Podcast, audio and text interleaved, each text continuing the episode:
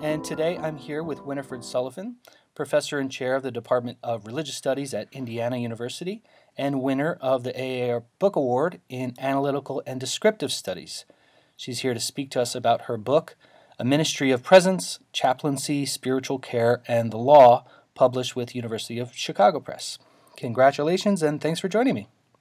Thank you. I'm very glad to have this opportunity to talk to you, Christian. The main case study you look at here is thinking about religion and law through chaplains. Some listeners might know all about chaplains, but many probably do not. So perhaps you can begin with who are chaplains? How does one become a chaplain? Where do we find them? What do they do?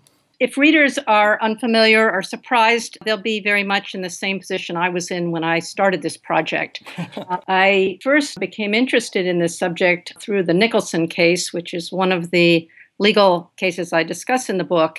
And I was initially attracted and interested and surprised by the fact that judges seem to have no constitutional problems with government hospitals providing spiritual care. And that startled me. As I learned more about spiritual care and the practices in hospitals and other places, I was led to the figure of the chaplain, who in many modern secular institutions is the person who is the expert or the adept in the provision of spiritual care. So I might just briefly say that chaplains originate in the Middle Ages. They're a medieval Christian office in the Middle Ages and still today, chaplains are distinguished by the fact that they are religious experts or priests, ministers, rabbis, etc., who don't work in the usual congregational or church or religious organizational setting, but work in secular settings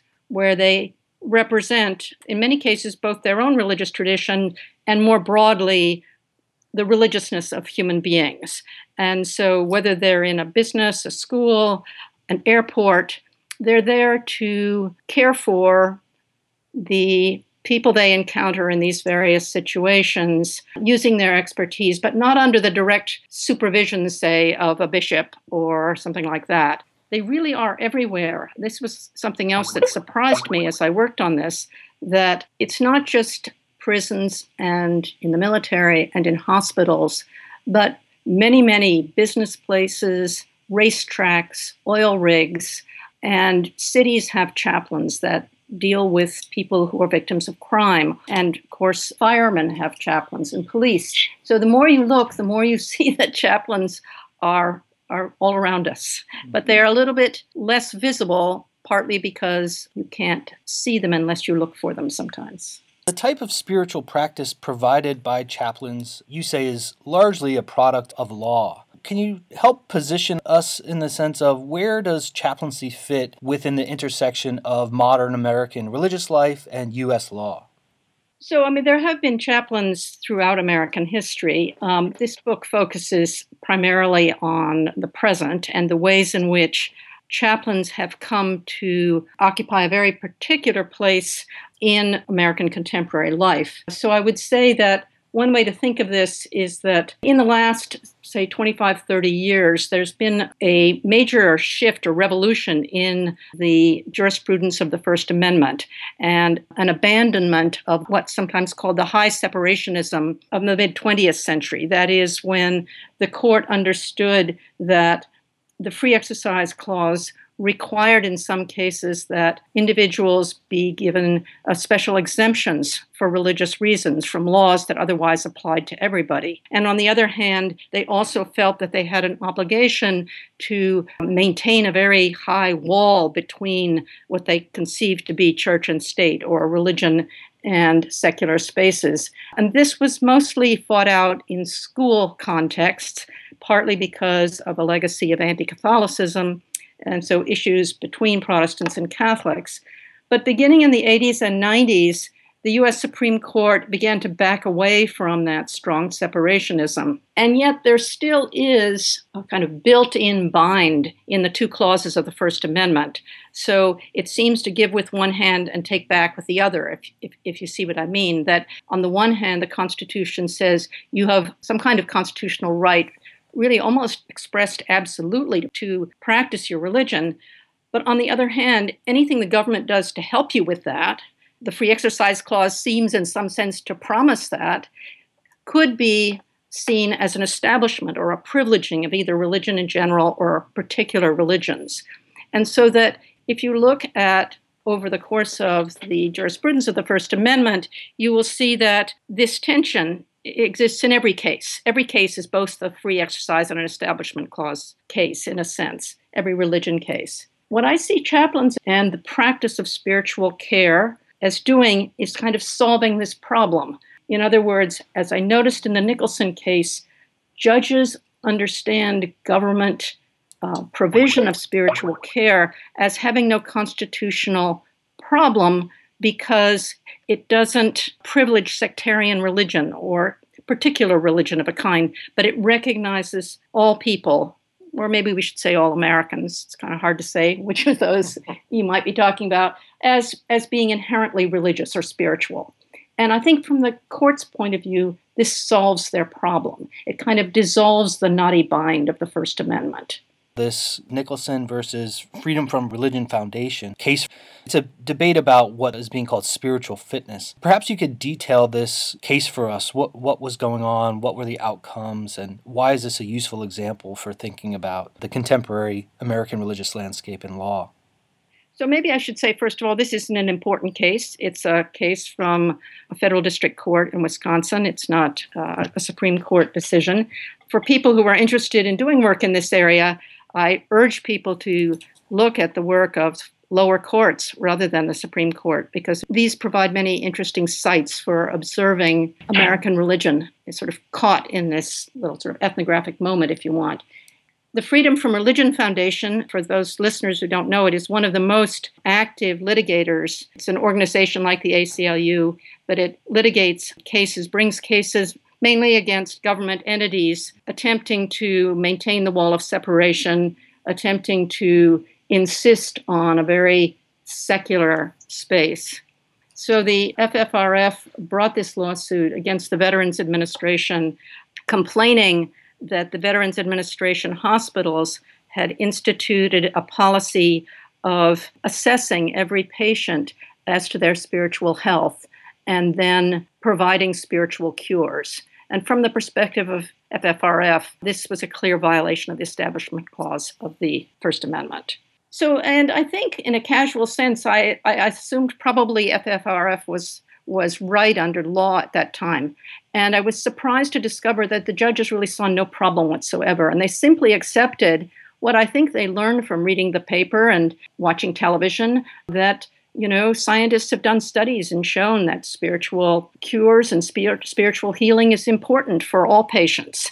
And they simply accept that this no longer has the kind of divisive potential that Americans imagine old world sectarian religion to have. So FFRF lost the case. And that's really where I began this study, although that's not the most important part of the book. At this point, it was the sort of motivating or motivating moment for me in, in trying to understand the legal aspects of spiritual care and the ways in which I began to see that the work of chaplains the work of spiritual care not only solved the First Amendment problem, but also solved a problem for the many Americans who no longer have home congregations or home religious organizations, but who find their religious and spiritual care and even celebration and community at work, in the hospital, at various other places for a very mobile population. And also that this new practice solved a problem for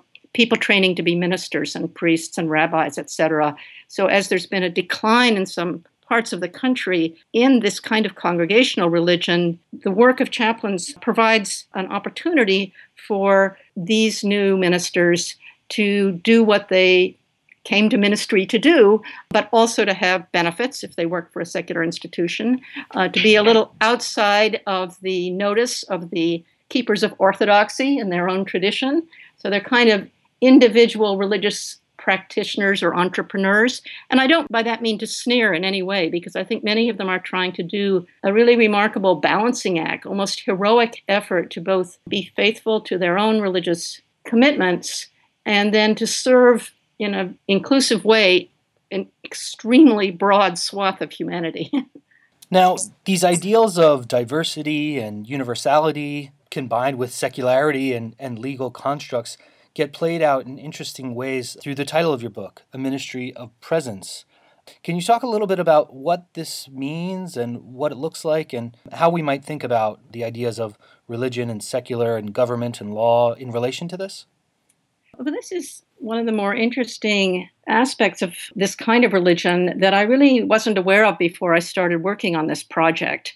And as I moved into trying to learn more about chaplains and the work they did, I kept bumping into this expression, a ministry of presence. And both in writing, online, in conversations with people, in memoirs of army chaplains who served in Bosnia, I kept hearing this phrase, and I wasn't quite sure what it meant. As I came to understand it, I would say right now it has an enormous currency, more even than when I finished the book several years ago.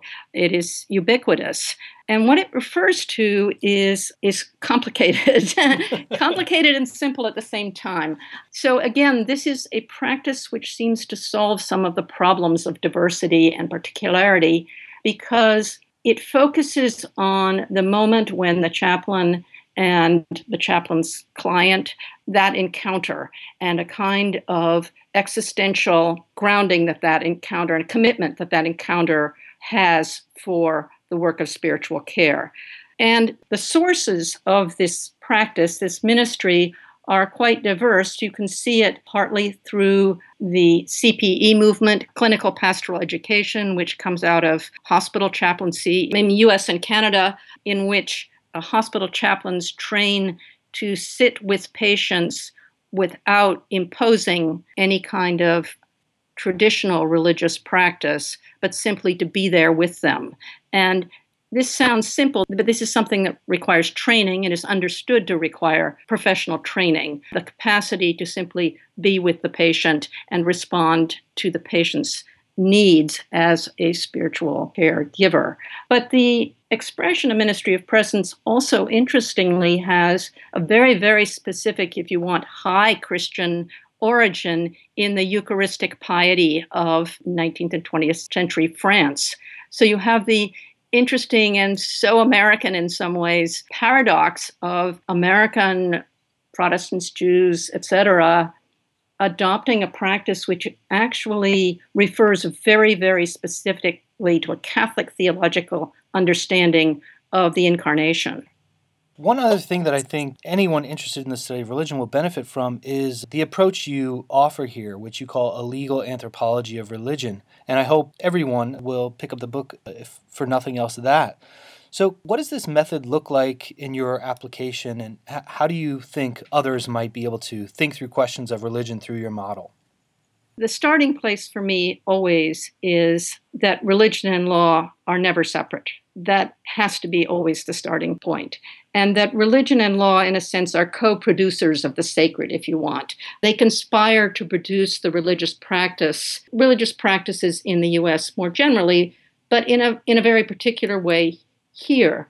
What I just said obviously would require a much longer defense in, in another context, but you ask sort of where I start from. So I want to refute the assumption, which is pretty widespread in religious studies, but also in legal studies, that religion and law are somehow separate domains which don't have significant effects on each other's core missions. So maybe one way I would say is that religion has a life in the law, and in a very specific way in modern secular law that's distinctive. But in the US, of course, because the First Amendment is understood to be so foundational to American religious life, to actually motivate and to create American religious exceptionalism, then you can't really understand American religion, the phenomenology of American religion, without looking in legal places. I guess that would be one way of saying it.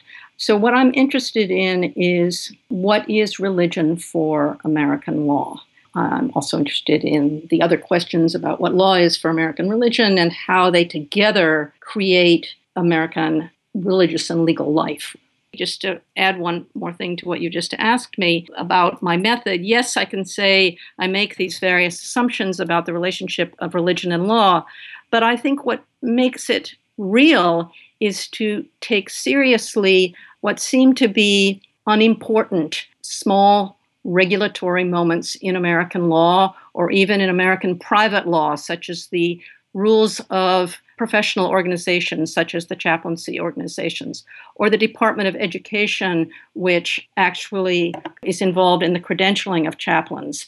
I urge religion scholars to use all the resources of law, and I think that will enrich their understanding of American religion.